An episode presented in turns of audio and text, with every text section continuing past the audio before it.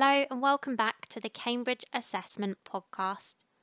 My name's Alana Walden and I'm here to introduce the next episode in our series of podcasts guest hosted by Cambridge Assessment Network on the different aspects and forms of assessment. In this episode, we're joined by Mike Housden, Senior Assessment Manager for Cambridge Assessment Admissions Testing, to discuss why admissions tests are important, what skills and knowledge they assess, and how they can support widening access to educational opportunities. So, hi Mike, thank you so much for joining us today. Before we start, would you like to just introduce yourself and say a bit about what you do at Cambridge Assessment? Hi, I'd like to introduce myself. I'm Mike Housden. I'm a Senior Assessment Manager as part of Cambridge Assessment Admissions Testing. Specifically, I'm a chemistry specialist and I work as part of a science team of mathematicians, a physicist and a biologist, and we work on a variety of university entrance assessments that are used in highly competitive universities for their selection procedures. Specifically, our major headline products are the biomedical admissions tests, the BMAT, and also the test of mathematics for university admissions, which is called Tamuwa sometimes. And also we work on a suite of tests for our own university in Cambridge, and also deliver some tests at Oxford University for their own admissions processes. So firstly, I'd like to ask, what is an admissions test? Who uses them and why are they needed? Okay, so the university admissions landscape is quite competitive at many universities, particularly in the UK, but we also work with universities across the world. Applications for competitive courses such as medicine and engineering and other physical and biological sciences courses require information about people who are applying that could cross a wide range of skills and potential to thrive on a future course.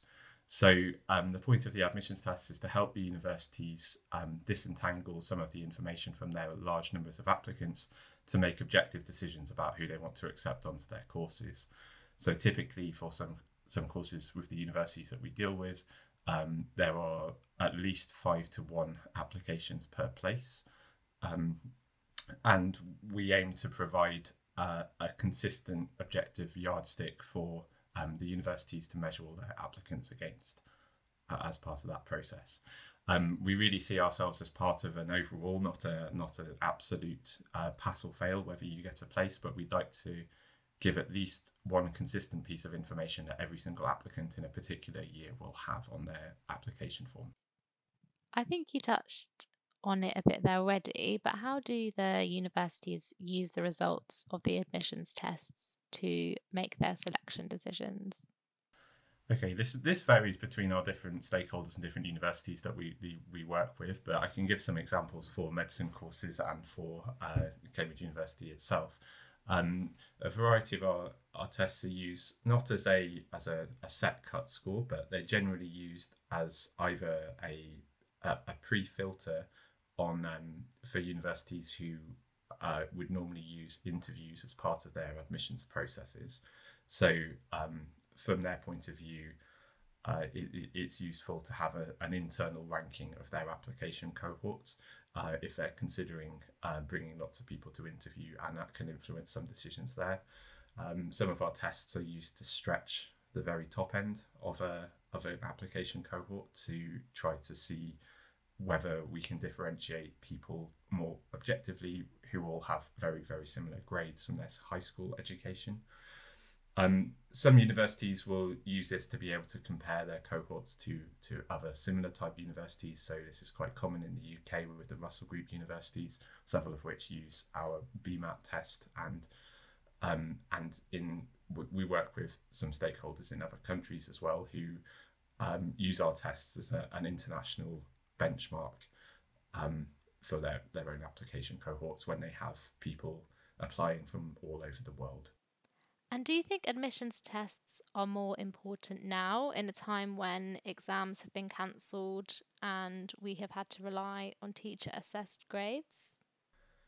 So this is a very complicated, fast-moving situation that we're dealing with the teacher assessed grades situations, and obviously different countries are using different methods for assessing things.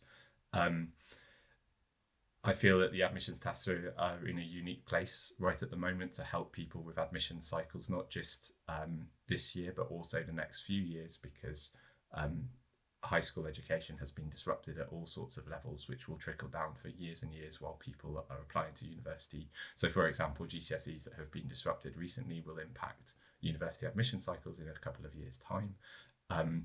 So what, as I said before, the having a constant objective yardstick for your whole application cohort is something that we can provide, that even say different exam boards doing A-levels can't provide, where everyone's got slightly different variations on their application cohorts.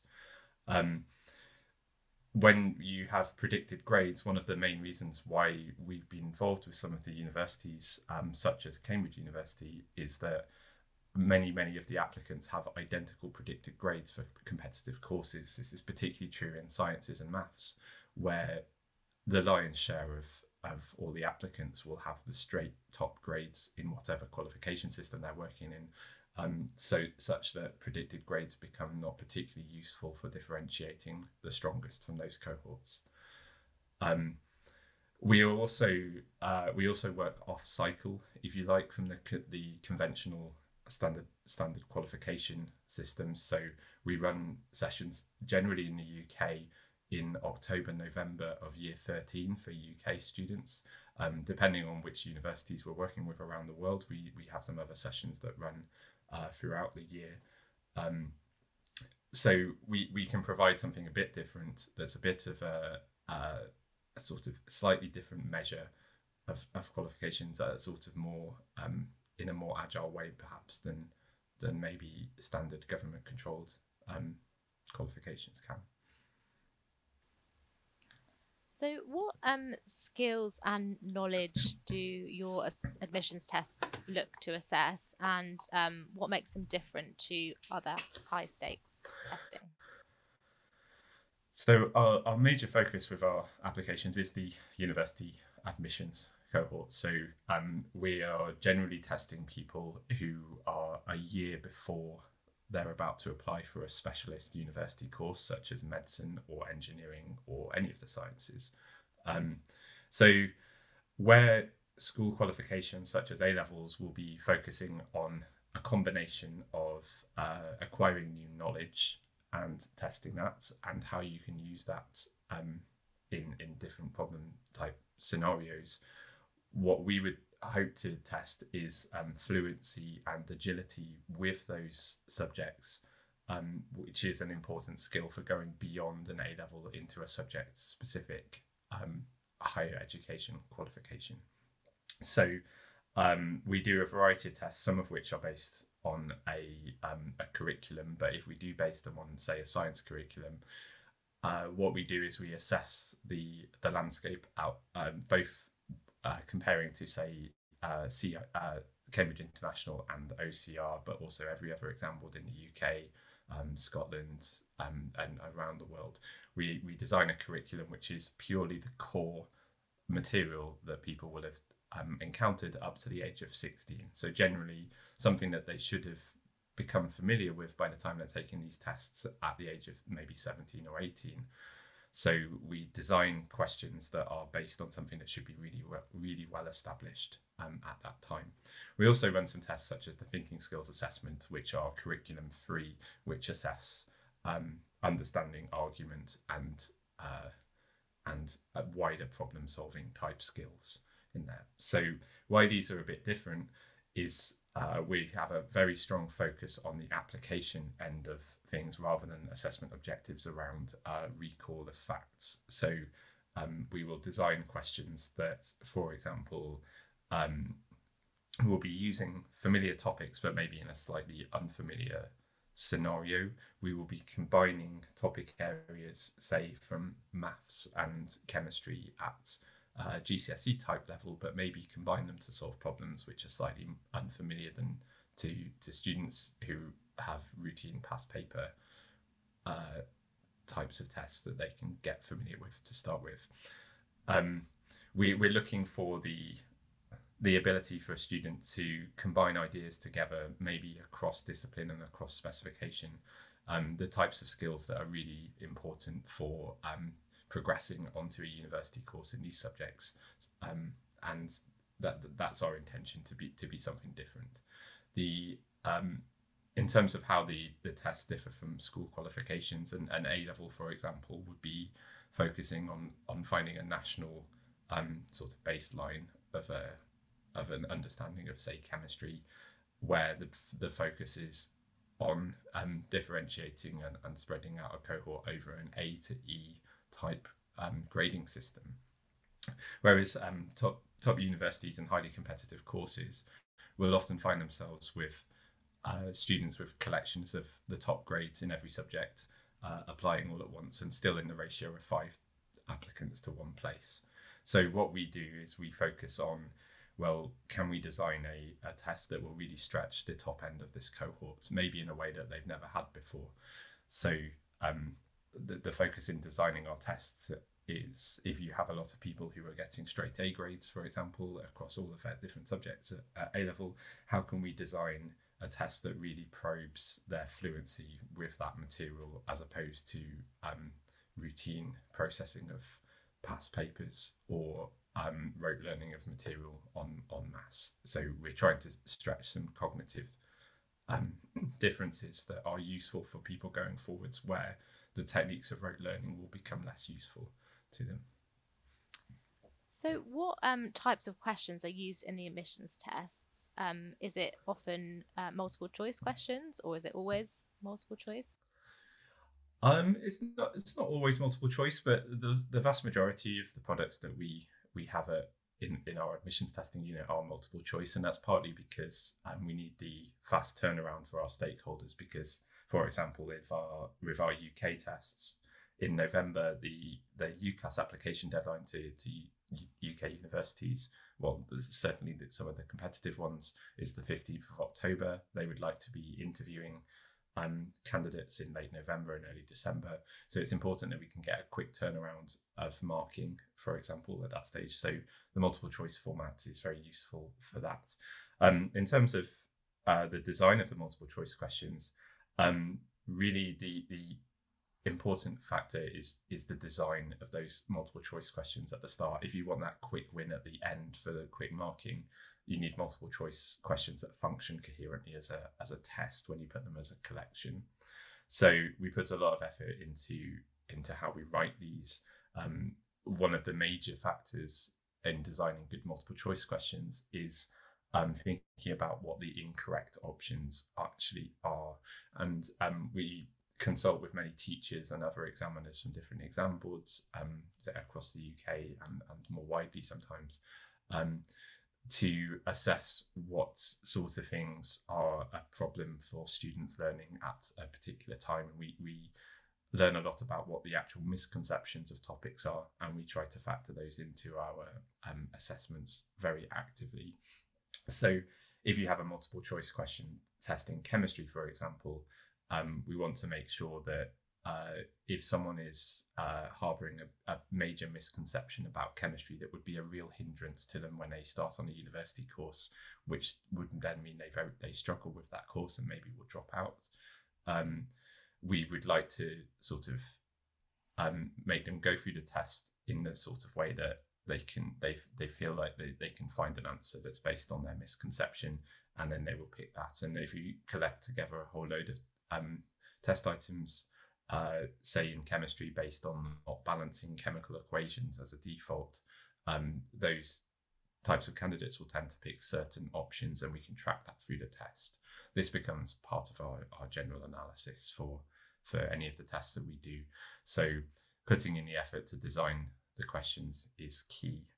We do one test that isn't a multiple choice test, which is a very high level maths test, which is the 6-term examination papers, the STEP papers, which are used predominantly by Cambridge University for admissions to their maths tripos but also used by a few other universities such as Warwick and Imperial in assessing their applicants for really sort of world-leading departments in mathematics where competition is very high and the A to E type qualifications A-levels really don't differentiate the very top candidates. This is particularly a problem in maths. So in STEP, for example, they will be exposed to much longer three response type questions that are based on their syllabuses that they've covered at school, but really require a very deep appreciation of that material. So we're taking the expectation that that lots of candidates applying, say, for Cambridge for maths will be averaging close to 100% in all of their subjects and modules in mathematics. So how can we design tests that stretch that particular cohort as opposed to trying to find where the A to B boundary is, for example? And can you tell me a bit more about how the admissions tests are developed?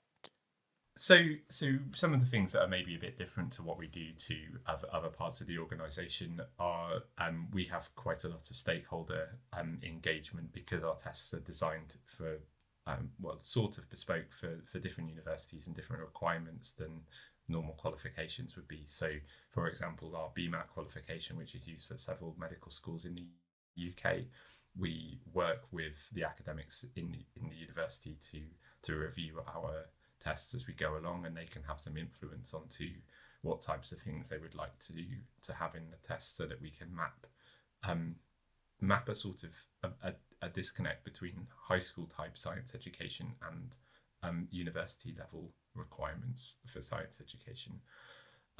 One important thing we also do with our stakeholders is that because there's potentially some quite contentious issues to do with people's applications to universities and whether a test is fair at this level. One of the things we do routinely with our science tests is that once we've had our item writers and chairs writing some multiple choice type questions, for example, in a similar way that many other people in Cambridge Assessment would be developing questions. Our next stage is to send the questions through what we call a science vetting process, where we get university academics to review all of the questions for their integrity of scientific content and skills. This allows us to make sure basically we ask them to pick apart the question in the most pedantic way possible. Should there be any way that you could maybe get answers by using incorrect science, or that the science involved is actually a simplification that's used in high school education but is actually not particularly accurate? We would like to eliminate those questions from our bank. We find this level of engagement with our with the academic world into our tests very useful for making sure that we don't disadvantage candidates who are very, very strong. So if we're trying to test at the very, very top end of, say, an A-level cohort, those students might well be aware of many other limitations of their A-level curriculum, and because of just a general interest in their subject has led to wider reading and participation in say Olympiads in more detail and an awareness of a lot more depth of their subject. So it's an important part of our process that I think is unique to us, is this stress testing, if you like, for academic rigor. And it also protects us from any challenges that people have with our tests, saying that maybe this is a simplification that's taught but not actually scientifically accurate. I think that's one unique thing that we bring to the playing field here. And how can students prepare for an admissions test? Okay, so as I mentioned before, the idea with these things is that, well, we're not trying to supersede an A-level and a GCSE and what they're trying to do at school. I mean, there is a fundamental learning about your subject which those assess, and we're not trying to interfere with the school education system at all in any country. What we're trying to do is develop something that, in theory, even if there is a curriculum, it's stuff that they should be that students should really be familiar with. at this point if they're like thinking of applying to a science type degree at university. For example, they should probably be pretty familiar with what Pythagoras' theorem is and how you might be able to use it. So in terms of preparation, what we do is we make a lot of material freely available on our website, where we've set out very clearly a specification, which we've defined as a core specification of what we think students really should understand quite well the year before starting a university course. So we encourage our students, our applicants, to look at our website and go through that specification just to highlight if there is one or two bits that they're a bit rusty with, or maybe is missing from their particular course for whatever reason, so that they've got time to ask, say, a teacher to go through that for them. We also have a free subject matter guide on our website for BMAT, but would also apply to other things. So it generally fleshes out our specification and gives some examples of the types of ways we will be asking questions about those particular topics. It's really important for us that this is all freely available. We don't endorse any freelance training courses for these admissions tests.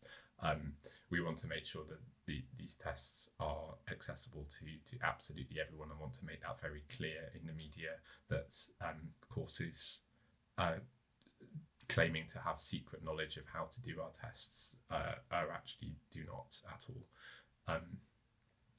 So in terms of preparation, the main thing that we will encourage our students to do would be to continue on working hard with their A-levels or equivalent qualifications. That at the end of the day is the core thing that we're going to be stress testing in our assessments. They need to be familiar with the format, because the multiple choice format is maybe a bit unusual to some people, and particularly having a test where students won't be getting near 100%. So we're taking a cohort of people who are used to getting everything right, for example, and having a test with an average score of 50%, and that can be quite uncomfortable for these particular students. So getting used to that is the best thing that they can do. Practicing under time conditions, we have some research showing that is the biggest predictor of being able to do our tests well and giving people the best opportunity to get a good score put onto their UCAS form by our tests. And do you think that the preparation for the admissions tests can have a positive impact on a student's learning and understanding? Absolutely, yeah. So so when applying to university, there's a lot of unknowns when you're at school.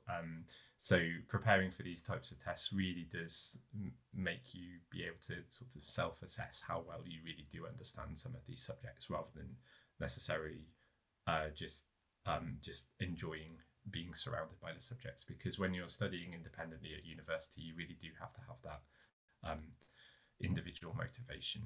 So preparing for these tests really is one of there's some of the few things out there that can really assess whether you're broad, you have a broad knowledge base that's pretty strong, together with can you apply the knowledge, as opposed to sort of more passive learning by reading textbooks, for example.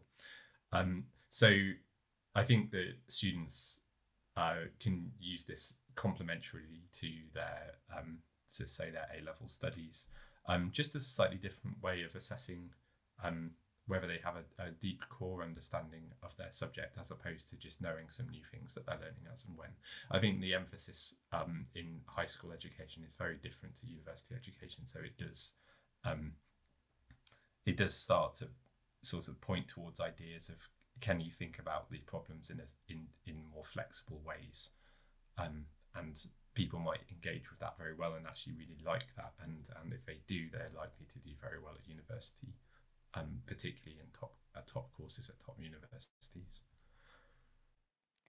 Do you think admissions tests can support widening access to educational opportunities? So as I mentioned before, the one of the main focuses of having admissions tests is not to be a sort of a hurdle to get over in any sense. It's a way for people to put something very objective onto their say UCAS forms that are that is comparable across all of the different candidates. There isn't a function of whether your school has many resources or better teachers, for example, or more experience with preparing students for universities. So in terms of widening access, that's kind of why we've provided all of our materials for free on our website, particularly the sort of revision guide that we have for science topics. We want to make sure that everyone has a sort of equal access to all of that material. It's also why we don't tend to test material that might be sort of special knowledge, for example, that people are being taught at some schools and not others. We keep our curriculum content low, but we test whether people really understand it. And I think that is different from some of our things, and hopefully that helps with, if someone is genuinely really, really strong at their subject, they can have a score, say, that tells the university that they're actually, despite some say difficulties that they've had with GCSEs in the past, if they can put a really good score on their UCAS form to say just before they're applying to university that they're in the top 10% of all of the applicants, it allows the university to be able to judge their previous qualifications, for example, that might have been disrupted, into a lot more context. So the universities really want to be able to use these types of things for contextual information, rather than a cut score, because if say predicted grades aren't as strong based on something that's happened in a student's past, we want to be able to have those applicants show what they can really do at a relevant time just before their application. Mike, thank you very much. If you enjoyed listening to this podcast, you can find out more about the Assessment Network via the links in the description. Join our community on LinkedIn and look out for the next podcast in this series. Thank you for listening to the Cambridge Assessment Podcast. You can find more of our podcasts on our website, just search Podcast Gallery, or you can find us on Apple Podcasts or YouTube.